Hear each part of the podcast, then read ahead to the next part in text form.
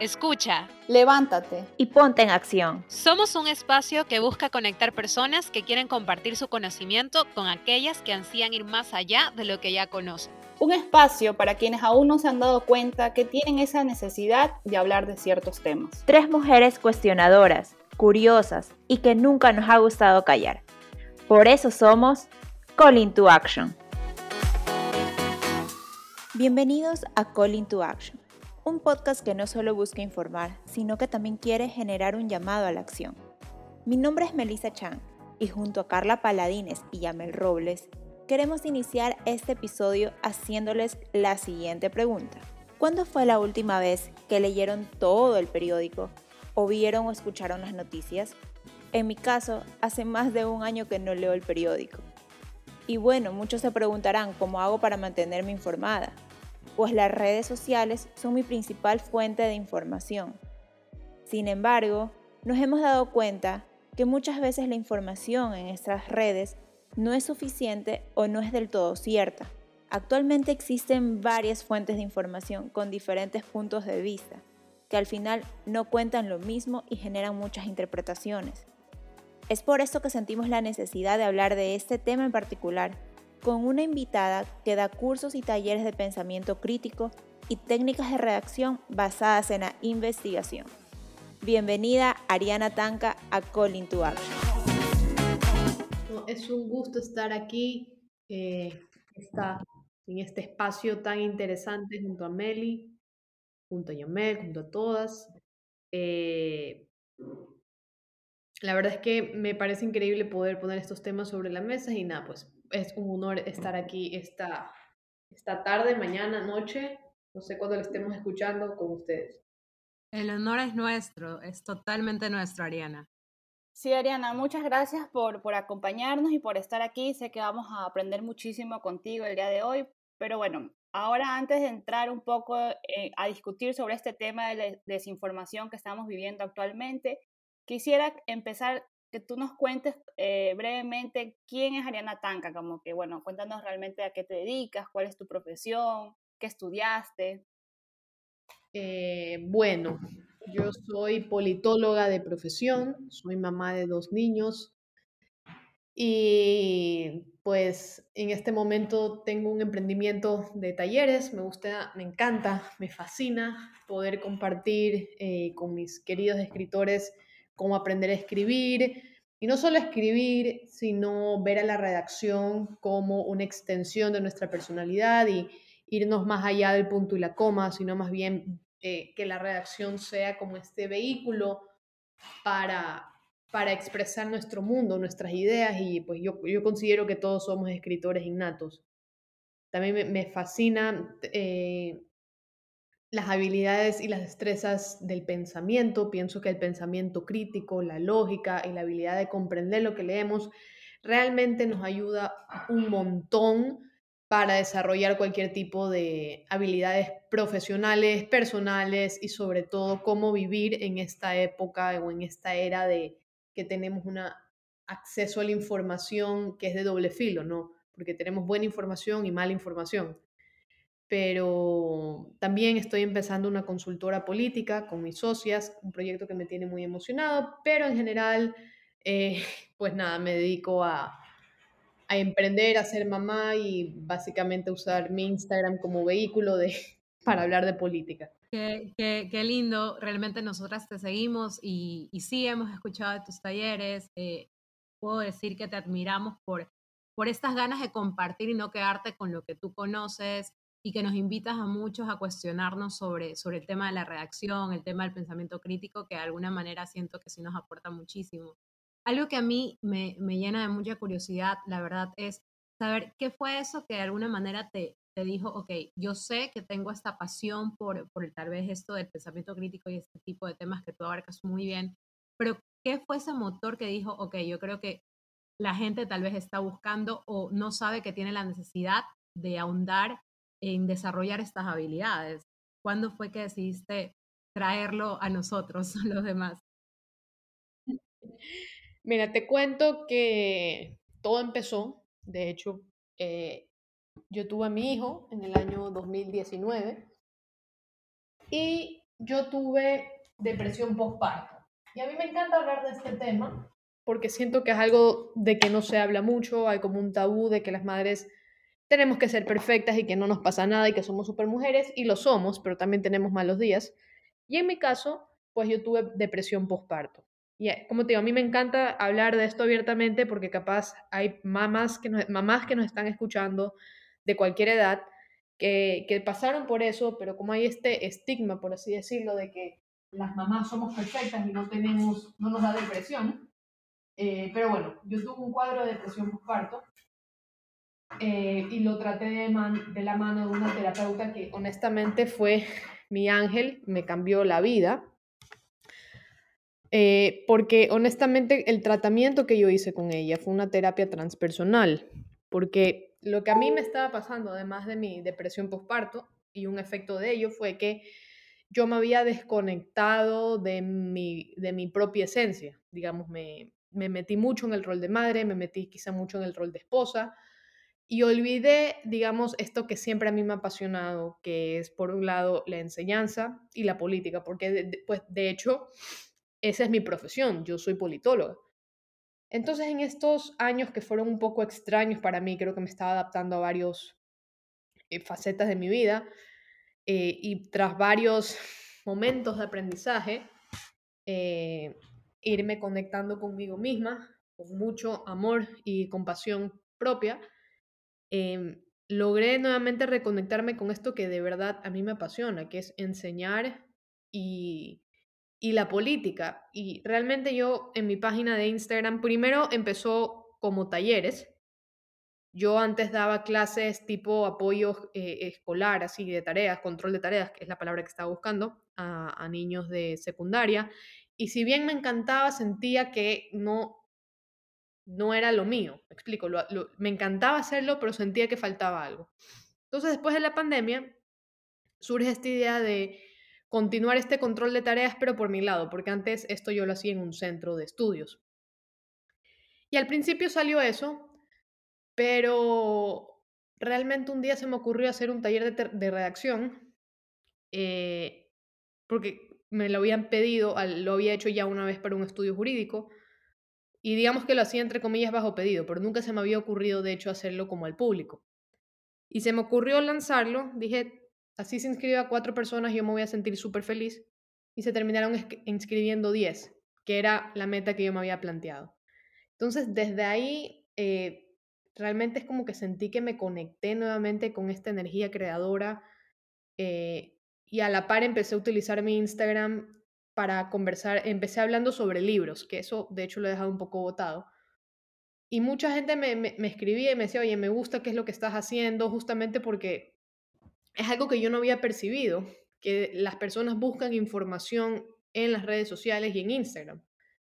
Entonces, empezando a comunicar, a hablar sobre libros, luego llegaron los temas políticos, llegó la campaña de Estados Unidos, que de hecho la fui a cubrir a, a, a DC, luego las elecciones en Ecuador y la verdad es que una cosa llevó a la otra, me, enamoré tanto de hacer estos talleres porque además de que literalmente es mi emprendimiento y me encanta hacerlo, yo disfruto conversar con mis alumnos y disfruto conversarlo también en mis redes sociales porque honestamente yo creo que no, no hay nada más lindo que poder vivir de lo que te encanta y además que eso genere valor en la sociedad.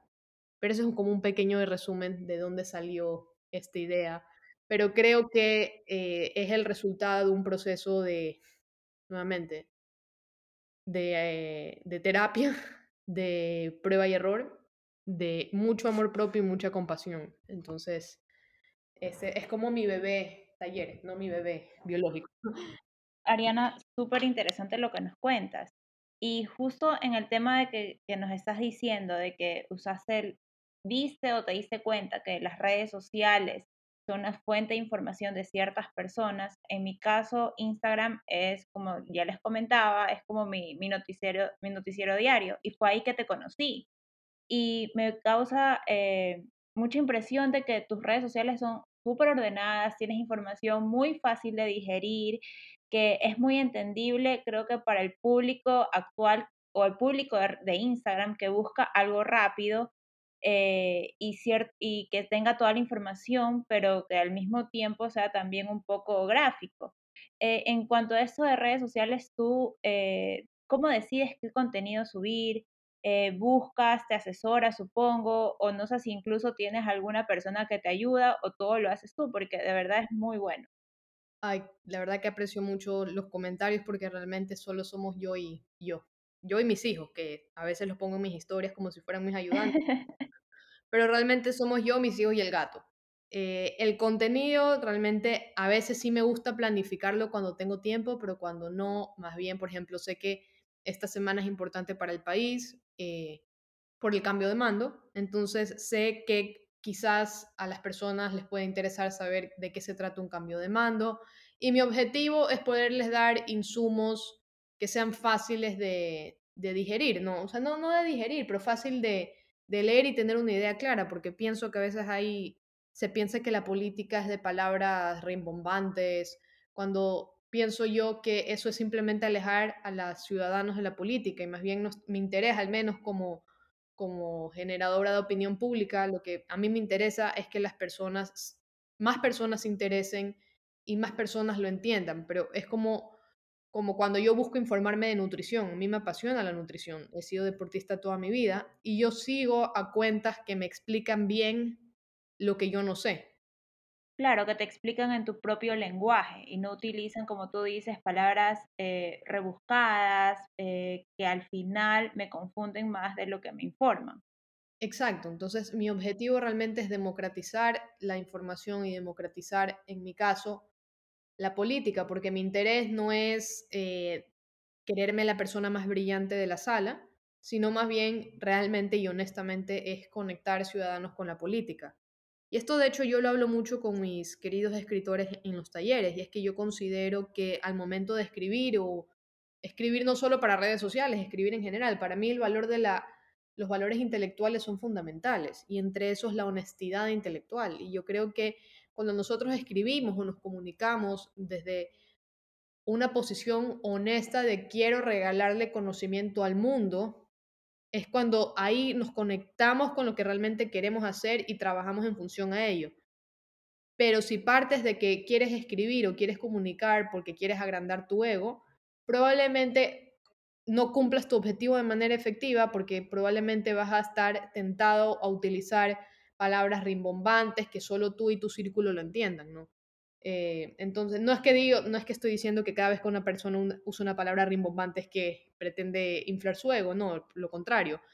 Pero sí creo que las intenciones que le ponemos a la escritura o cuando queremos comunicar importan muchísimo. Entonces, eso es lo que yo quiero hacer. A mí esto, además de que es mi trabajo, pero a mí me, me gusta hacerlo. Y es mi, mi intención honesta aquí es poder compartir conocimientos. O sea, mi intención no es guardármelo para mí.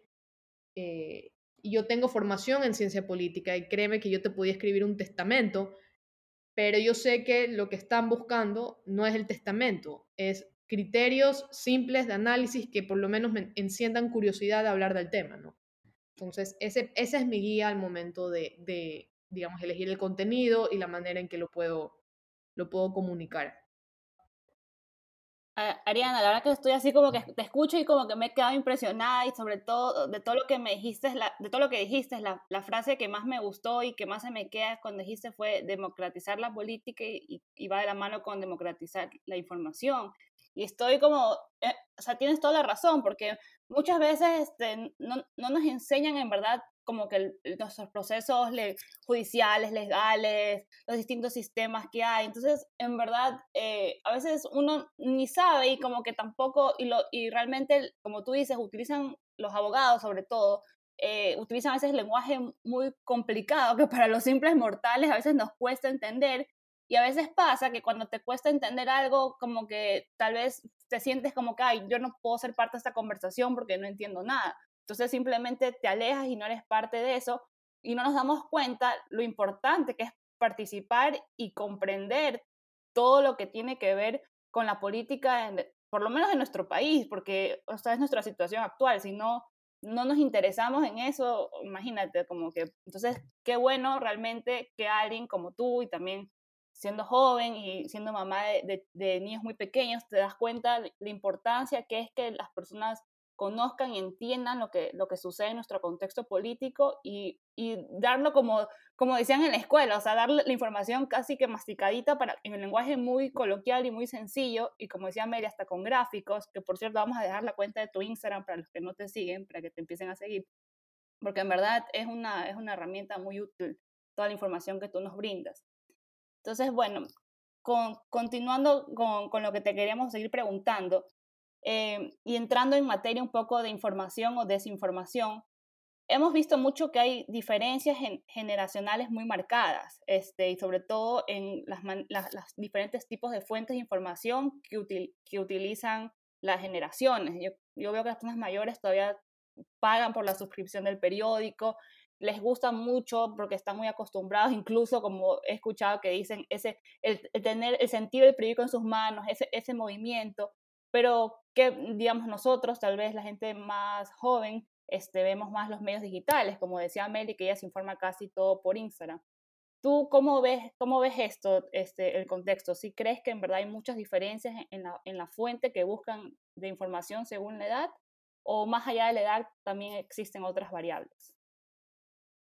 Mira, yo creo que aquí eh, tiene mucho que ver los grupos etarios, las edades, los millennials, los boomers, etc. Eh, por ejemplo, todos tenemos esa tía de WhatsApp que reenvía las noticias que no necesariamente son ciertas. Y no es porque lo hace de mal. Esto viene porque las generaciones antes de nosotras no tenían y no estaban acostumbradas a la inmediatez que tenemos ahora para informarnos. Ahora tú te puedes enterar de la asamblea porque un asambleísta desde adentro te mandó la primicia, por ejemplo.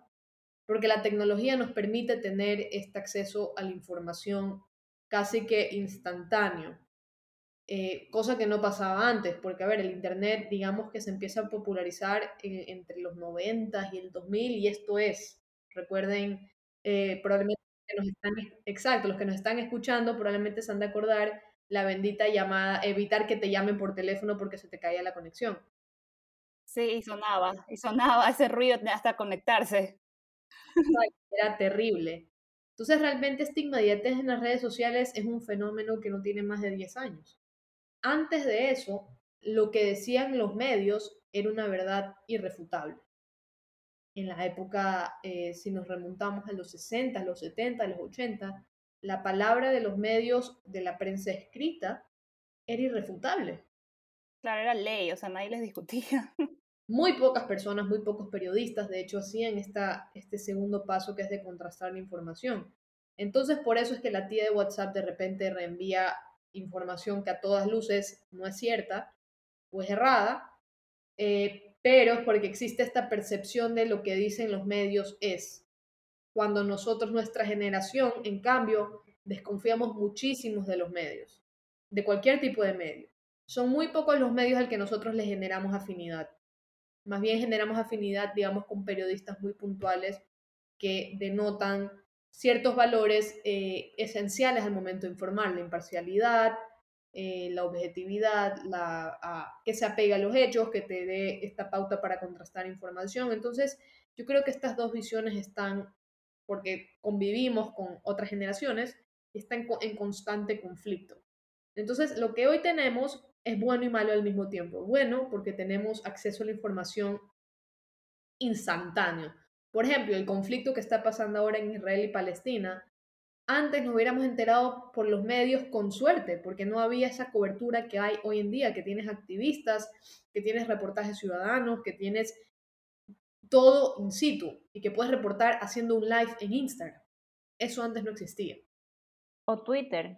Sí, exacto. Entonces, todas estas herramientas que ahora tenemos es increíble porque nos, informamos al minuto, pero también puede ser esta arma de doble filo porque cualquiera tiene micrófono y no cualquiera quiere informar.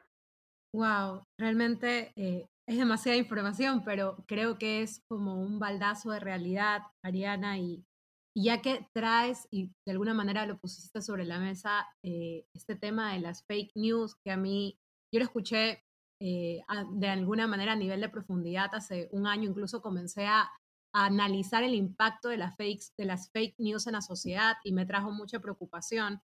¿Tú crees que la tecnología, a ver, afecta de alguna manera a que estemos más eh, expuestos a estos? ¿Los jóvenes creen más lo que pasa ahora? O, o, por ejemplo, la tía que te comparte información que no es real a cada rato. Y antes versus el antes donde la prensa tenía el poder de decir lo que se podía informar. ¿Es, mucho más grave esta situación ahora?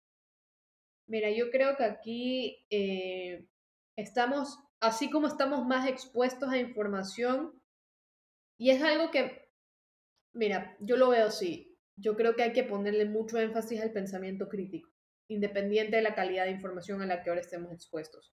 No sabría decirte que la información de hoy tiene más calidad que la de antaño o viceversa, porque yo creo que también a veces es cuestión de gustos, pero a ver, tampoco podemos negar hitos del periodismo. Por ejemplo, el presidente Nixon fue el único presidente de Estados Unidos que, que, renunció a su cargo tras una investigación periodística.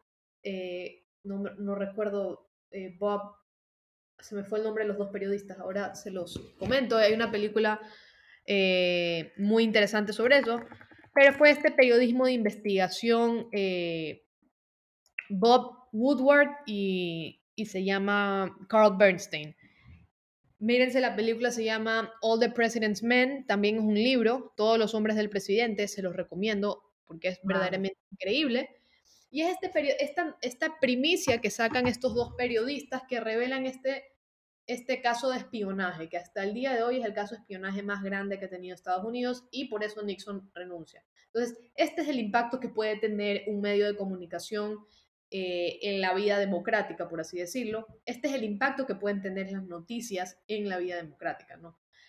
Ahora, ¿qué tenemos hoy en día? Tenemos esta inmediatez y tenemos esta fake news. Y vemos plataformas como Facebook, como Twitter, que ahora están implementando como, no sé si ustedes han fijado, pero a veces cuando Trump mandaba un tweet, Twitter le ponía un aviso. Esta información no es verificada. Y lo mismo está pasando en Facebook. ¿Por qué? Porque asimismo, como la buena información te puede causar una renuncia de un presidente, la mala información y las fake news pueden dirigir a la opinión pública. Y esto lo vimos en la campaña eh, de Trump, que se le acusó de estas fake news y de cómo manipular la opinión pública. Entonces, sin duda, eh, esta manipulación de la información existe con o sin redes sociales, porque no es que antes no existían las fake news, existían, habían los periódicos amarillistas existen hace años. La cosa es que hoy estamos expuestos a una inmediatez y una cantidad porque esto ha crecido exponencialmente. Y esto va a seguir incrementando. O sea, ahí creo que nuestro reto es eh, crítico. adaptarnos a las circunstancias, exacto, y estrenar nuestro pensamiento crítico y enfocarnos de ahí porque no hay forma humana de limitar, primero porque pues, podría contradecir en nuestro derecho de la libertad de expresión, porque recordemos que la libertad de expresión no es solo para hablar del clima, es para hablar de, lo cómodo y lo incómodo, y dentro del paraguas de la libertad de expresión también entra eh, esta mala calidad de información. No, pero ahí la Corte Interamericana de Derechos Humanos incluso pondera estos derechos y menciona que aunque nosotros hablemos, más, más claro, tenemos el derecho a hablar tonterías. Entonces por eso es muy importante tener siempre nuestro, nuestro chip o nuestro interruptor de pensamiento crítico, porque es la única manera que nosotros le podemos hacer frente a la fake news y a la, la manipulación de información. Es definitivamente esto es cuestión personal y por supuesto, no quitamos nada eh, señalando a los periodistas, obviamente con mucho respeto, eh, o señalando a las personas que están eh, manipulando con información. Nuevamente, esto propicia el debate, el intercambio de ideas, y esto siempre, por supuesto, manteniendo los niveles de respeto. Ariana, y tomando un poco el tema de, bueno, yéndonos más al, tema de redes sociales en sí, el tipo de red social y la generación, ¿Tú crees eh, que esto puede repercutir la percepción de ciertos grupos tienen de su entorno y de la economía y de la sociedad y de la economía en general de acuerdo a cada red social? Por decir, mi hermana tiene 15 años y ella su red social es YouTube, TikTok. No es lo mismo la información eh, que vaya a ver en otra red social. ¿Esto tú crees que sí es, si es así o no? Definitivamente las redes sociales creo que cada generación tiene su predilecta. Eh, definitivamente los más jóvenes, sin que nosotros somos jóvenes también, pero los que son más jovencitos, TikTok y YouTube, nosotros no hemos eh, volcado más, creo que hasta Instagram y Twitter, ya hemos dejado de usar un poco Facebook y Facebook creo, y esto es percepción, puede ser que me esté equivocando, pero se ha quedado como para los más de antaño, por así decirlo. Yo he dejado de usar no, Facebook. No, yo, yo, yo opino lo mismo. Para mí Facebook es para mi mamá que tiene, eh, me va a matar si digo la edad que tiene, pero es mayor. Eh, Instagram un poco ya tipo millennial, eh, TikTok ya vendría a ser casi centennial. Exacto. y de hecho, si tú entras a TikTok, tú te sientes viejo. Yo tengo 28 años y yo a veces me siento vieja estando ahí. Y hay estas bromas constantes que hacen que los millennials viejos de TikTok. Eh, pero definitivamente cada grupo etario también concibe la realidad de manera distinta. Nuevamente, los boomers, eh, en su imaginario, por ejemplo, no cabe cuestionar, o sea, para ellos la verdad, lo que dice el periódico es, nunca se equivocan y es la, porque han crecido en ese ambiente, ¿no?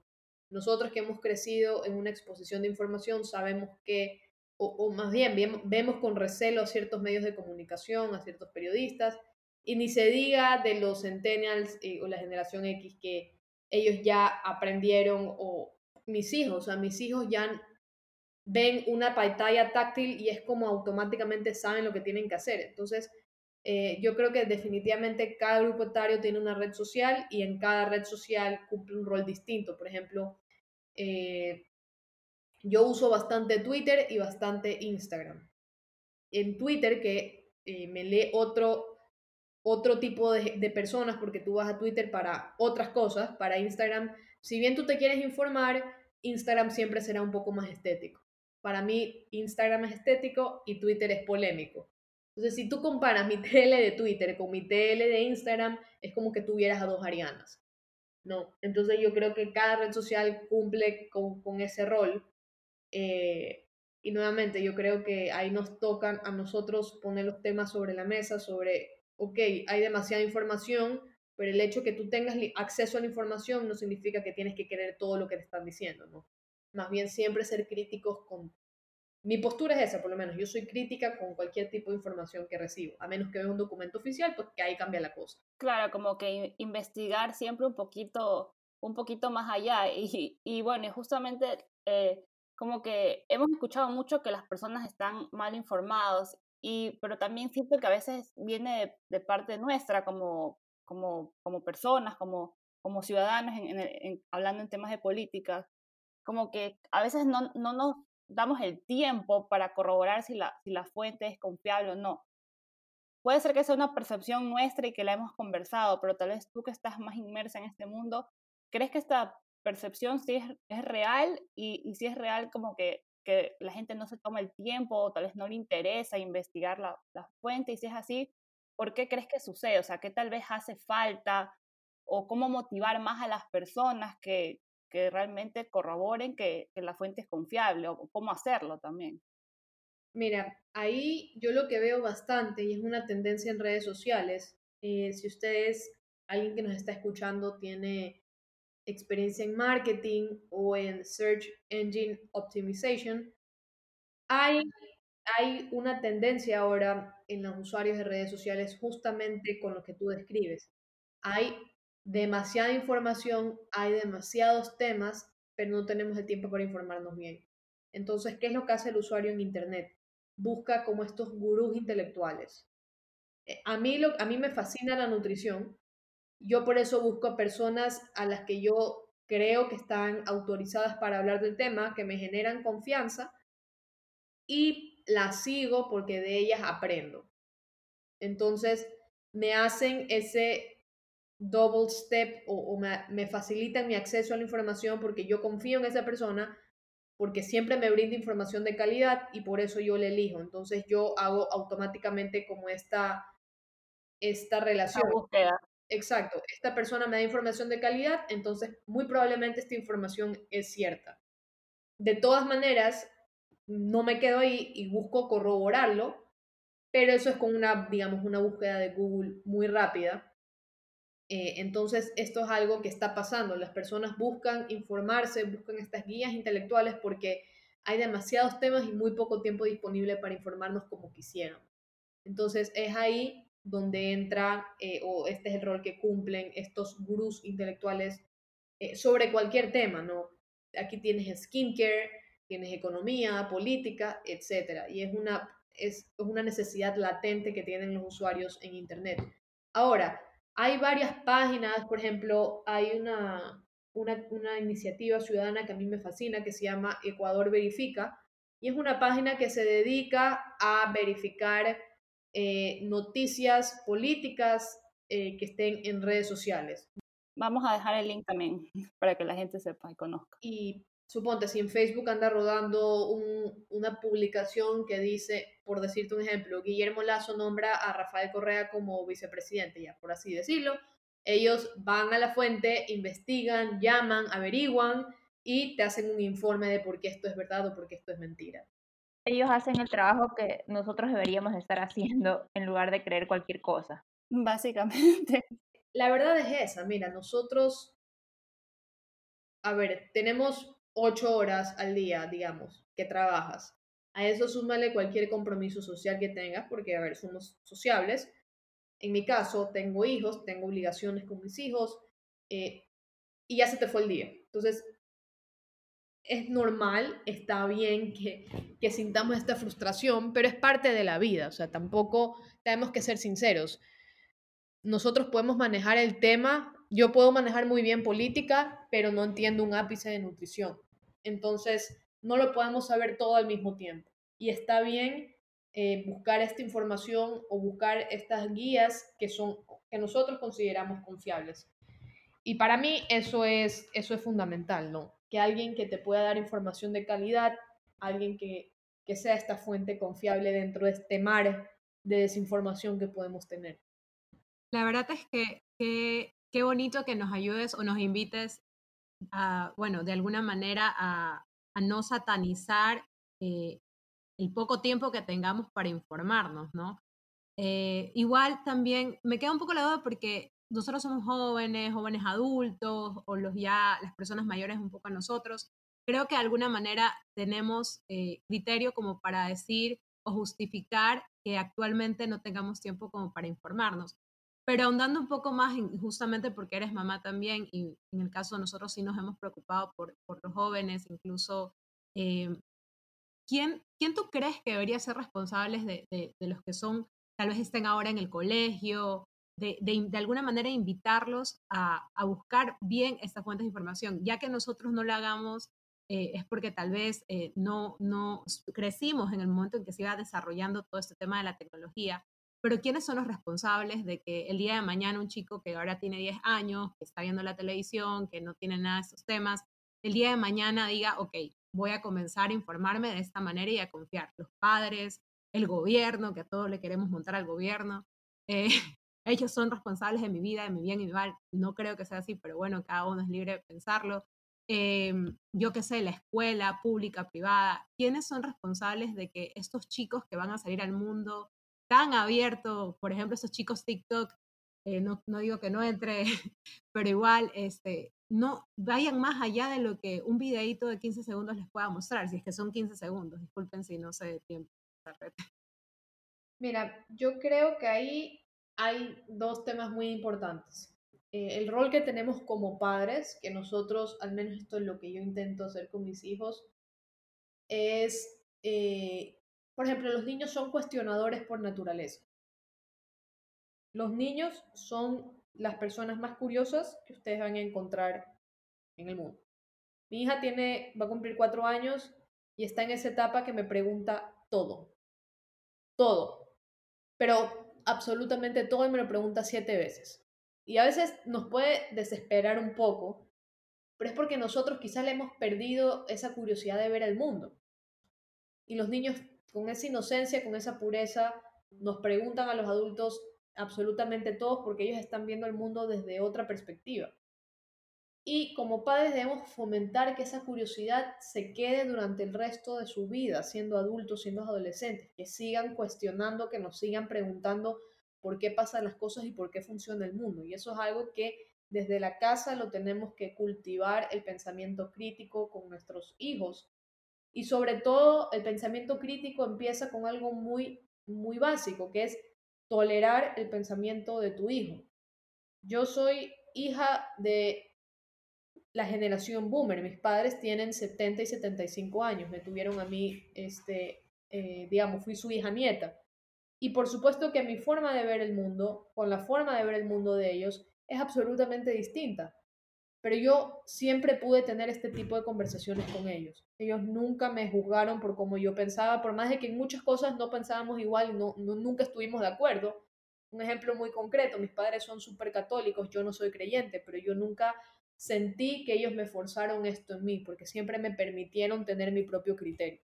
Entonces, esto es algo que yo intento replicarlo con mis hijos, respeto, y por más que son pequeños, pero en el momento que ya empecemos a, o que ellos empiecen a ver el mundo distinto, porque no es lo mismo en el mundo que yo crecí y en el mundo que ellos van a crecer, pero respetar su proceso de pensamiento, no podemos imponer nuestras posturas políticas, nuestras posturas de ningún tipo. Cuando esto empieza a suceder es cuando acostumbramos a la mente a no cuestionar y a tomar lo que dicen las autoridades, en este caso los padres, como pueden ser en el colegio los profesores, como puede ser un medio de comunicación, y que empecemos a tomar estas palabras como si fueran verdades, verdades absolutas. Entonces ese es el primer paso que yo creo que eh, debemos trabajarlo muchísimo en casa, y por otro lado también está un tema de la educación pública y privada y las regulaciones que tiene el Ministerio de Educación.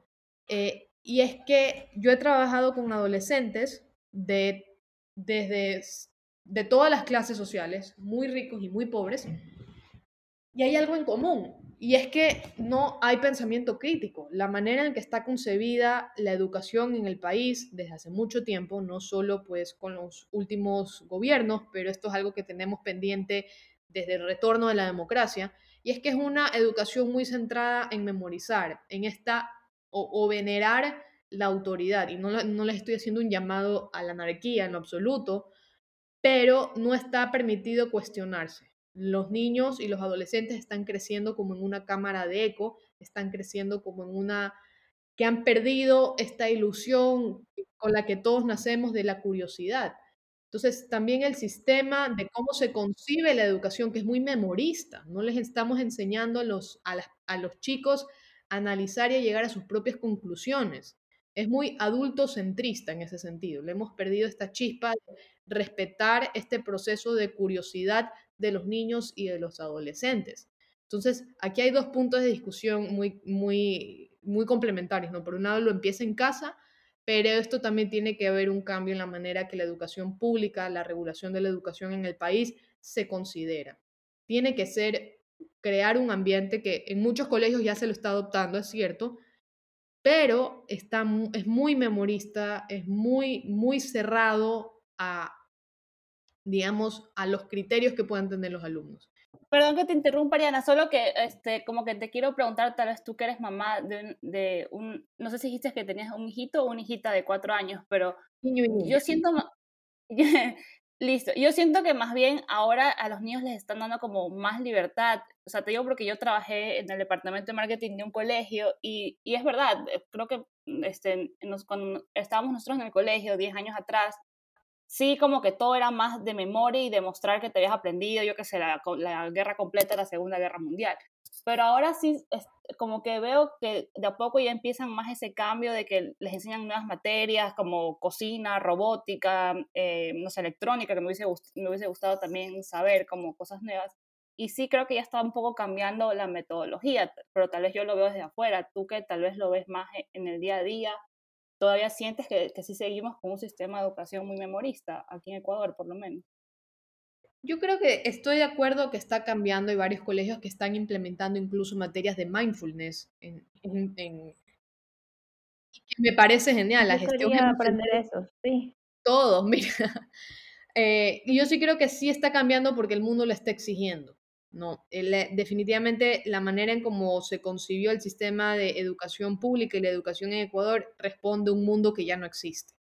Y qué bueno que ciertos colegios están, eh, están digamos, respondiendo ante esas necesidades. Pero por, a lo que yo voy es que esto es una, son destrezas y habilidades intelectuales que las debemos cultivar siempre. Puedes tener tu materia de robótica, puedes tener la materia de mindfulness, pero es muy importante cultivar estas habilidades de razonamiento en los niños, sobre todo de, de las vías o las herramientas que tenemos para fortalecer nuestro propio criterio, nuestro propio criterio, porque es fundamental. Aprender a razonar te ayuda a tomar mejores decisiones. Te ayuda a incluso saber cuando estás en situaciones de riesgo, poder navegar. En el caso, y es un tema que a mí me apena a veces tocarlo, pero es cierto, no podemos olvidarnos de los casos de abuso infantil que hay en varias instituciones del sector público y del sector privado en cuanto a educación. Y es porque, nuevamente, aquí tiene que ver mucho con el estudio de la autoridad. Normalmente nos han enseñado desde muy pequeños a respetar a la autoridad y cualquier palabra o acción que emane la autoridad la debemos aceptar como legítima. Nuevamente, esto no es un llamado a la anarquía, pero sí es un llamado a que está bien cuestionar la autoridad. Y en la manera que nosotros podamos conversar con nuestros niños, que nosotros podamos darles las herramientas para que ellos puedan discernir entre las situaciones que son buenas y que son malas, por ejemplo, y nuevamente me apena tocar este tema, pero, pero es una realidad que vivimos, en estos casos abuso infantil, que los niños puedan discernir que esta es una situación que no está bien, ¿no? Y poderla denunciar y poderla decir a sus padres y poderla decir a los profesores las repercusiones que tiene el pensamiento crítico, sobre todo en los jóvenes y en los niños, es fundamental porque nos da estas herramientas para nosotros poder discernir en este tipo de situaciones, que no siempre serán extremas, ojo, pero es como un ejemplo muy, muy banal en este caso, que mi mamá me decía, yo te eduqué para que tú aprendas a tomar buenas decisiones. Entonces mi mamá nunca me puso límites a las horas de llegada, era muy estricta con otras cosas, pero ella me decía, yo te crié para que tú aprendas a tomar buenas decisiones y yo confío en ti. Si tú traicionas esa confianza, pues lo perdiste todo. Y ella nunca me puso restricciones de, nunca me prohibió tomar cuando teníamos 14, 15 años, nunca me prohibió nada. Más bien ella confió que yo formé mi criterio para poder eh, decidir bien o mal. Y yo creo que esto es algo que como padres debemos de enfocarlos eh, o enfocarnos en fortalecer esto porque te puede librar de situaciones de riesgo, así como te puede librar de, o, generar confianza, digamos, para actuar. Entonces, para mí es algo fundamental que debemos trabajarlo, conversarlo, porque, como les decía, te puede salvar de una situación de riesgo. Claro, son las bases para poder nosotros tomar decisiones eh, sabiendo tener ese criterio, es lo mínimo. Pero digamos, aquellas personas que lamentablemente no han tenido ese tipo de educación, yo creo, eh, bueno, quisiera que nos comentes un poco más sobre tus cursos y talleres, porque creo que eso sería muy importante para estas personas para que puedan desarrollar estas habilidades. No sé, además de pensamiento crítico que otros tienes, cómo los podríamos, eh, nos podríamos inscribir o cuál es el próximo que ya saldría. Bueno, mira, yo que soy fan número uno de compartir información y en algún momento yo quisiera eh, tener poder incluso becar a más personas en mis talleres y hacerlo como más accesible para que más personas puedan eh, desarrollar estas habilidades del pensamiento. Eh, de, eso, eso es un objetivo que tengo pendiente, que es poder, digamos, eh, poderlo hacer más, ¿cómo es la palabra que estoy buscando? Más pro bono. porque realmente todos necesitamos aprender o, o fortalecer nuestras habilidades de razonamiento eh, es absolutamente necesario. Bueno, yo tengo todos los meses los talleres de redacción y pensamiento crítico o lógica. Eh, nada más ustedes me tienen que mandar un correo eh, y yo los guío con toda la, precisión del mundo. Este mes creo que voy a tener el taller de pensamiento crítico, voy a tener el taller de redacción introductorio y voy a tener un taller para comprender mejor los textos. Aún no tengo las fechas definidas. Claro, igual vamos a dejar en, el, en la descripción los links para tus talleres porque sería muy importante eh, que las personas que quieran ya comenzar a, este, a, llegar a ese nivel de criticidad o mejorar la forma en la que se están informando, también hagan este desarrollo de las habilidades del pensamiento. No es solo coger y, y tratar de buscar nueva información. Digamos, en mi colegio a mí sí me dieron desarrollo de las habilidades del pensamiento como una materia. La verdad, no le tomaba mucha atención en ese momento, eh, creo que nadie le tomaba atención, pero hay cosas básicas que me ha ayudado ya ahora de grande y es muy importante.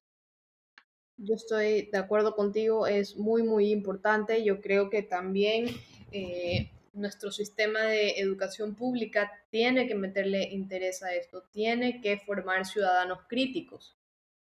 Realmente creo que eso es fundamental porque nosotros podemos conversar esto eh, afortunadamente porque tenemos acceso a la información, gozamos de cierto tipo de privilegios que nos permiten tener esta conversación, pero pensemos en los ciudadanos que no tienen esta oportunidad, porque el sistema de salud, de perdón, de educación pública les ha fallado. Entonces, mi intención realmente es poder, en la academia digital que estoy creando, es poderla llevar a la mayor cantidad de personas porque considero que el pensamiento crítico es fundamental para la toma de decisiones, te puede librar de situaciones de riesgo y también te puede ayudar a decidir mejor. Evitas que las personas te manipulen porque, porque has formado tu criterio. Y nuevamente, esto se viene, el criterio propio, mira, eh, se habla mucho de la violencia de género, es algo que a mí me preocupa y, la manera en la que yo quisiera aportar a reducir este problema es dotando a las mujeres que sufren de esto, de esta capacidad de poder eh, pensar, razonar, y esto obviamente también le corresponde a una terapeuta y una psicóloga, lo cual no soy, pero sí, me, sí siento que cuando tú eres dueña de tu criterio, te empoderas y puedes decidir mejor. Y eso es como a mí me gustaría incidir no solo en el, eh, de empoderar ciudadanos, eh, no solo para, bueno, lo político incluye la violencia de género, pero un tema en concreto siento que esto es algo en el que puedo aportar y que, de hecho, todos los que nos están escuchando pueden aportar de esa manera, ¿no? Eh, las habilidades del pensamiento son fundamentales para todos. Nos pueden liberar de situaciones de riesgo y nos ayudan a tomar mejores decisiones. Definitivamente es algo que debemos llevarlo a la mayor cantidad de personas eh, posible. Total, Ariana, la verdad es que escuchar un poco no solo de lo que estás haciendo ahora, sino hacia dónde quieres ir, nos habla mucho de este corazón que tienes, del ser humano de calidad que eres. En algún momento lo dijiste, hablar no se trata de buscar espacios no solo por egocentrismo, sino porque como esto de, querer ayudar y realmente eh, qué lindo, qué admirable y, aprovechamos también estos espacios para, decirte gracias, gracias por, por invitarnos a buscar maneras desde donde estamos de aportar a la sociedad, desde lo que, bueno, desde el punto en donde estamos trabajando, nuestra vida profesional, ¿qué más puedo hacer para yo dar ese poquito de lo que tengo para hacer que donde estemos nuestra comunidad crezca. Así que qué linda, qué linda, te lo digo de todo corazón. Y bueno, quisiéramos terminar eh, este episodio tan bonito donde nos invitas a crecer, nos invitas a pensar, a desarrollar, a cuestionarnos eh, y también a, no calmar a nuestros niños a que dejen de ser curiosos, sino a, a hacer crecer esa curiosidad. También, ¿qué mensaje final quisieras dejarnos a los jóvenes, jóvenes adultos, para que seamos capaces de decir, esto, con esto me quedo y con esto no, o, simplemente informarnos mejor día a día? Bueno, primero agradecerte y agradecerles a todas por las buenas vibras y las buenas palabras. La verdad es que lo aprecio un montón y, y nada, pues realmente eso es lo que me motiva a, a seguir creciendo este proyecto que, como les contaba, nace de, de un momento muy, de uno de los momentos más bajos que yo tuve en mi vida, pero de ahí salieron eh, buenas cosas y ese es un mensaje que les quería primero dejar, que no hay arco iris sin lluvia y no se estresen, eh, de todo lo bueno hay algo malo, esto por un lado, porque la verdad es que la esencia de este proyecto nace de ahí, nace de, de, de transformar la adversidad en un proyecto, porque creo, de, creo mucho en esta transformación de la sociedad desde lo más, desde nosotros, porque Si no hay tejido de comunidad, no tenemos sociedad. Eh, la, comunidad que nosotros creemos en nuestro entorno es importantísimo. Si ustedes ayudan a una o dos personas cercanas de su entorno, créanme que están haciendo un cambio, porque esto es como una como un círculo virtuoso. A su vez, las personas a las que ustedes ayudan se sentirán motivadas de hacerlo en su entorno y esto se va multiplicando. Eso por un lado, y por el otro creo que informarnos es importantísimo. No se sientan mal si es que no alcanzaron a informarse como quisieran, es normal. Tenemos, cumplimos varios roles en la vida. Pero sí les quiero dejar eh, pequeños tres tips que ustedes pueden informarse mejor. Y el primero es que no se queden con el titular que están leyendo. El titular a veces puede ser para generar clics o engagement. Eh, no se queden con el titular, lean la noticia y el siguiente paso de leer la noticia, esto no les toma más de cinco minutos por si acaso. El siguiente paso es contrastar la información. Si, si el, lo principal de la noticia es una declaración, búsquenla a una búsqueda rápida en Google para ver de, hecho si es que en, cuándo se la dice y en qué contexto. Este pasito de contrastar la información eh, puede ser en Google, pueden llamar a alguien, pueden preguntar a alguien que sepa del tema, de modo que ustedes pueden tener eh, este contraste de información. Eh, ese, ese, ese, es lo segundo. Y lo tercero, busquen la pluralidad de fuentes, no se creen su propia cámara de eco. Es algún error que yo cometí por mucho tiempo, porque eso nos hace más sectarios. Busquen en redes sociales seguir cuentas diversas, porque cada uno informa, por así decirlo, tiene su, su sesgo, y está bien, tener un sesgo es natural, no tiene nada de malo, son como los lentes que nosotros utilizamos para ver la realidad e interpretarla. Entonces, lo mejor es seguir a varias personas porque en esa pluralidad de reportes está el panorama completo y no se pierdan de ver ese panorama completo por crearse una cámara de eco que más allá de la información lo que más daño nos hace mucho más que la fake news es cuando generamos estas cámaras de eco del pensamiento donde solo seguimos a personas que piensan igual que nosotros y no nos exponemos a otras ideas, no nos exponemos a la crítica o a visiones opuestas. A veces nos topamos con esa visión opuesta que nos hace repensarnos nuestros, nuestro pensamiento y, nos ayuda o, cambiamos de opinión eh, buscando la verdad, obviamente, o nos refuerza, nos refuerza nuestra postura y vamos en buen camino. Entonces, eh, esa, ese es mi, mi consejo final, es nunca busquen tener la razón, busquen la verdad, porque cuando buscamos tener la razón, somos capaces de hacer malabares mentales para aceptar incluso las ideas más absurdas. Ariana, la verdad es que ha sido un placer inmenso tenerte aquí con nosotras el día de hoy. Estoy segura y espero que todas las personas que nos estén escuchando hayan aprendido muchísimo. Nos dejaste muchas ideas para, para reflexionar, para poner en práctica. La verdad es que cuando te invitamos pensamos como que la conversación se iba a guiar solamente en tus talleres o en cómo ser simplemente saber discernir información, pero nos has dejado un mensaje, mm, creo que es mucho más profundo y te lo agradecemos mucho, también mucho más humano, de, de, que es verdad, de que debemos compartir nuestro conocimiento. Y esto final que dijiste también me, me lo llevo, es algo que yo siempre he pensado, que tendemos a veces a, a, vivir como nuestra burbuja, sobre todo cuando hemos crecido en un ambiente con personas muy similares a nosotros. Y siempre es bueno tener esta oportunidad de, de salir de esta burbuja y, y, darnos la oportunidad de conocer a personas que vengan de, contextos culturales, religiosos, razas, todos diferentes. Yo siempre al, que puedo digo, si tienes la oportunidad, viaja, pero no viajes para la foto bonito de Instagram, viaja para realmente eh, conversar con personas, porque realmente conversar con personas diferentes a ti te enriquece muchísimo. Y eso es justamente lo que tú acabas de decir y, y es algo que deberíamos todos tratar de poner en práctica en lo que, en lo que podamos. Así que te agradecemos nuevamente por estar aquí. Sí, Ariana, muchísimas gracias eh, por compartir todos estos tips que, bueno, que nos enseñaste en este espacio, en este corto espacio, de cómo podríamos nosotros mejorar eh, nuestras habilidades del pensamiento y así mejorar y aprender a informarnos. Muchísimas gracias, Ariana, por acompañarnos. Pues un honor compartir esta tarde con ustedes. El honor es nuestro. Gracias, Ariana. Es hora de empezar a informarnos correctamente y ser más críticos con las noticias que nos llegan por las diversas fuentes. Probablemente por factor tiempo no podemos nosotros mismos investigar a profundidad cada una de las novedades que se dan en el día a día. Pero como nos comentó Ariana, existen páginas de las cuales nos podemos apoyar. Pongamos sus consejos en práctica. Sigamos cuentas con diversos puntos de vista. Conversemos de estos temas con amigos y personas que pueden tener opiniones diferentes. Esto nos ayudará a informarnos correctamente. Y ahora, ¿Qué vas a hacer tú? Nos vemos en el próximo episodio con más llamados a la acción. Es hora de actuar.